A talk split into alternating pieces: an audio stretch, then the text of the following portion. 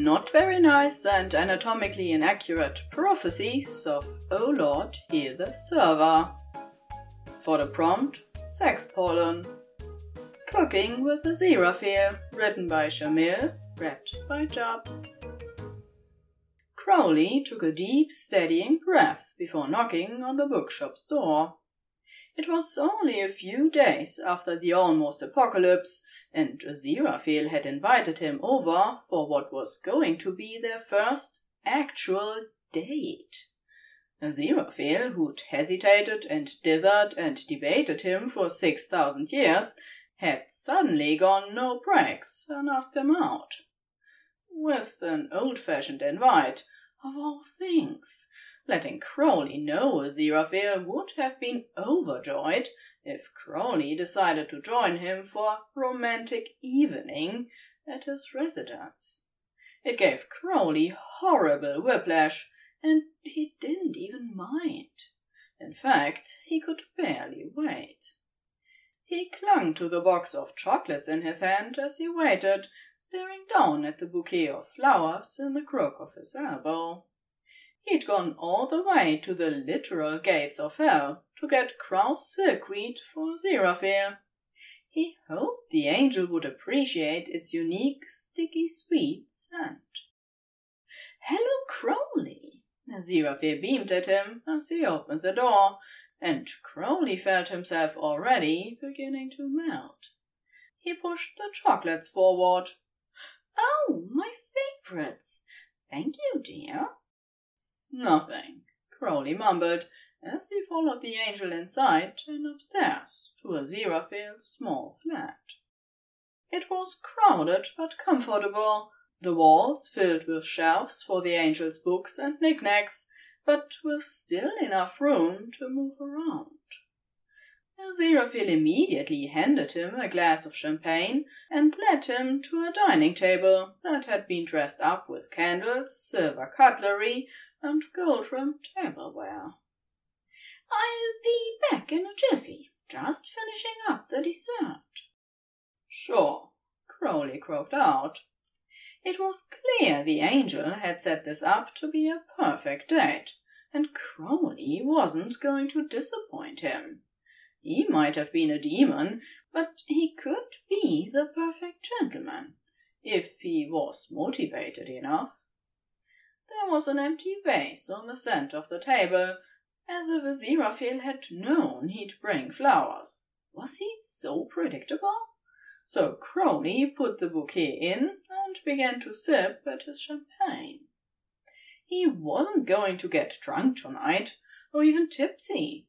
He'd make pleasant, intellectually stimulating conversation and enjoy an awful lot of eye contact and then he'd casually put his hand over Aziraphale's on the table, if the occasion presented itself.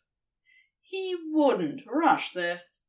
By the end of the night, maybe, before saying good-bye, he'd kiss Aziraphale on the cheek.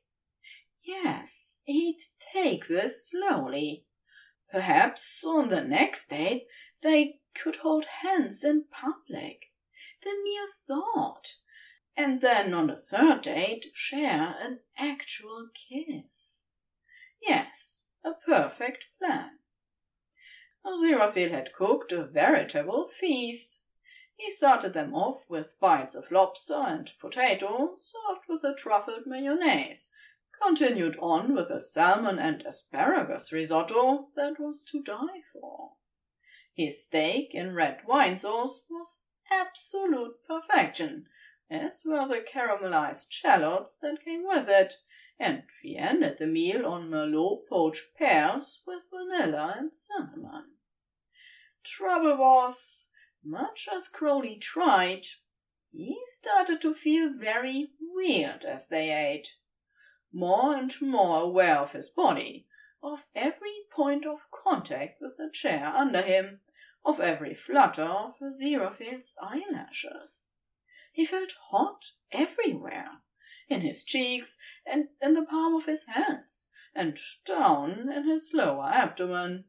His teeth felt too sharp in his mouth, like he needed something to bite into, to swallow. Aziraphale's moans around a particularly good morsel of food rattled him to his core.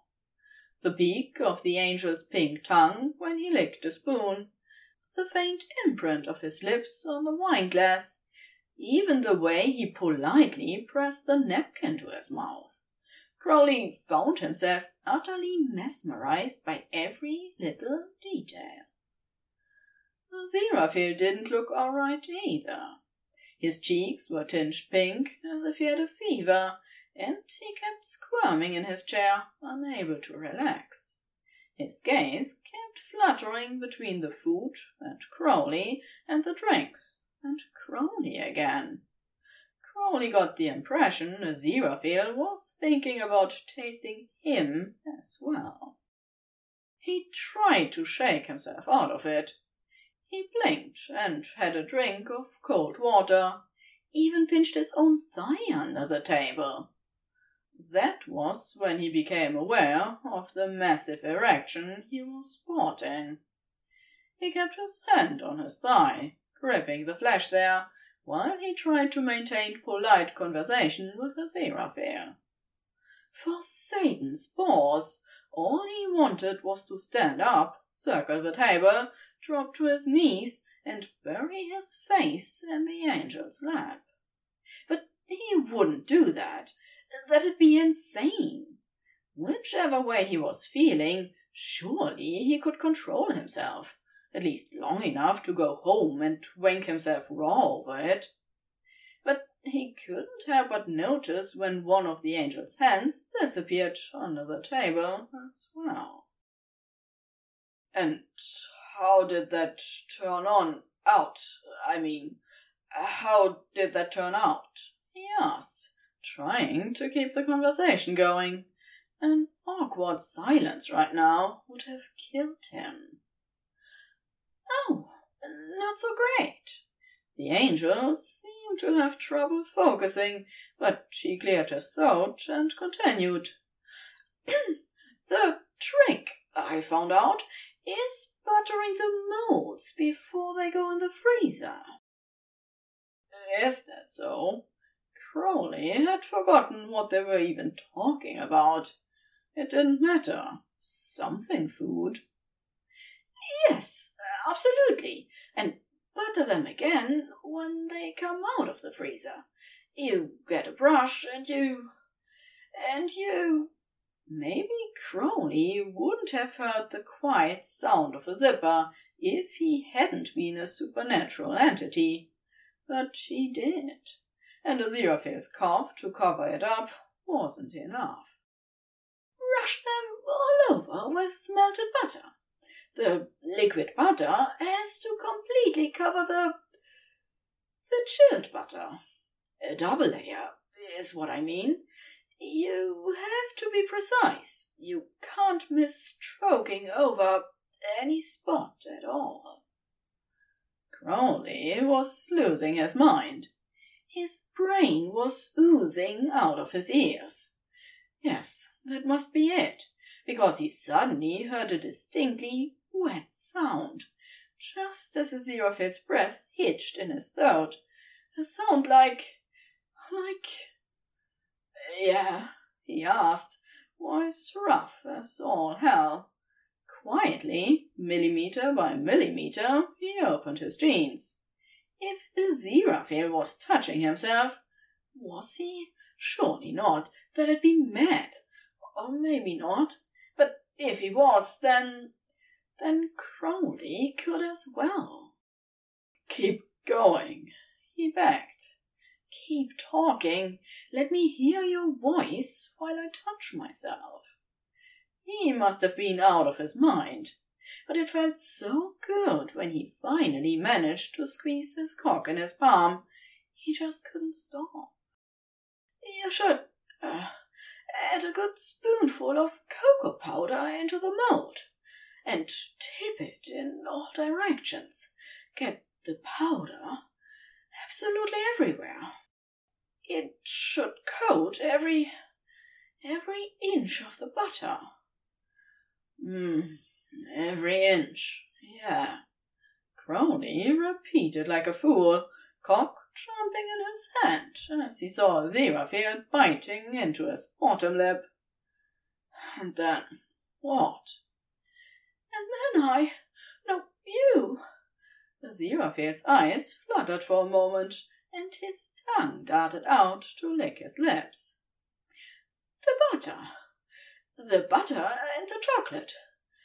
Cut them into small pieces and melt them together slowly and keep stirring. Stir, stir until completely smooth. Course. Crowley pressed a thumb against the slick head of his cock, so sensitive it almost hurt. How did it get so hard and so sensitive so quickly? What the hell was going on? No matter, he was enjoying himself, and so was Aziraphale, and so what if he came in his own fist under the table? So what if Aziraphale had a dripping wet cunt he was fingering while talking to him? If he stroked himself to an orgasm right there, sitting across from Crowley? Next, you have to beat the eggs with the sugar. Crowley didn't even pretend he couldn't hear the obscene wet noises, couldn't see the telltale way Aziraphale's elbow moved. He suspected his own arm was moving in a similarly suspicious manner. Beat them hard at the flour, and beat again. Finally. Yes. Crowley pressed him desperately, fighting to keep his tongue inside his mouth, practically tasting the angel's pleasure in the air. Finally, finally! Oh! Aziraphale closed his eyes, eyebrows pinching up, mouth dropping open. His entire body tensed, his back arched, his arm moving frantically. Fuck shit! Fuck fuck! Crowley cried out and spilled all over his fingers, his jeans, and possibly the floor. Aziraphale looked at him, wide-eyed, haunting, lust still burning in his eyes. It was a long moment of stillness, and then a lot of movement all at once. Crowley stood up, dick out and all, desperate to reach out and touch. The angel also stood up, grabbing the tablecloth and pulling hard, sending tableware and wine crashing to the floor. Aziraphale climbed onto the table, and Crowley climbed on top of him, two pairs of desperate hands ripping away at clothing, groping, scratching, claiming. On the floor, the bouquet of hellflowers passed red and shed more pollen. The end.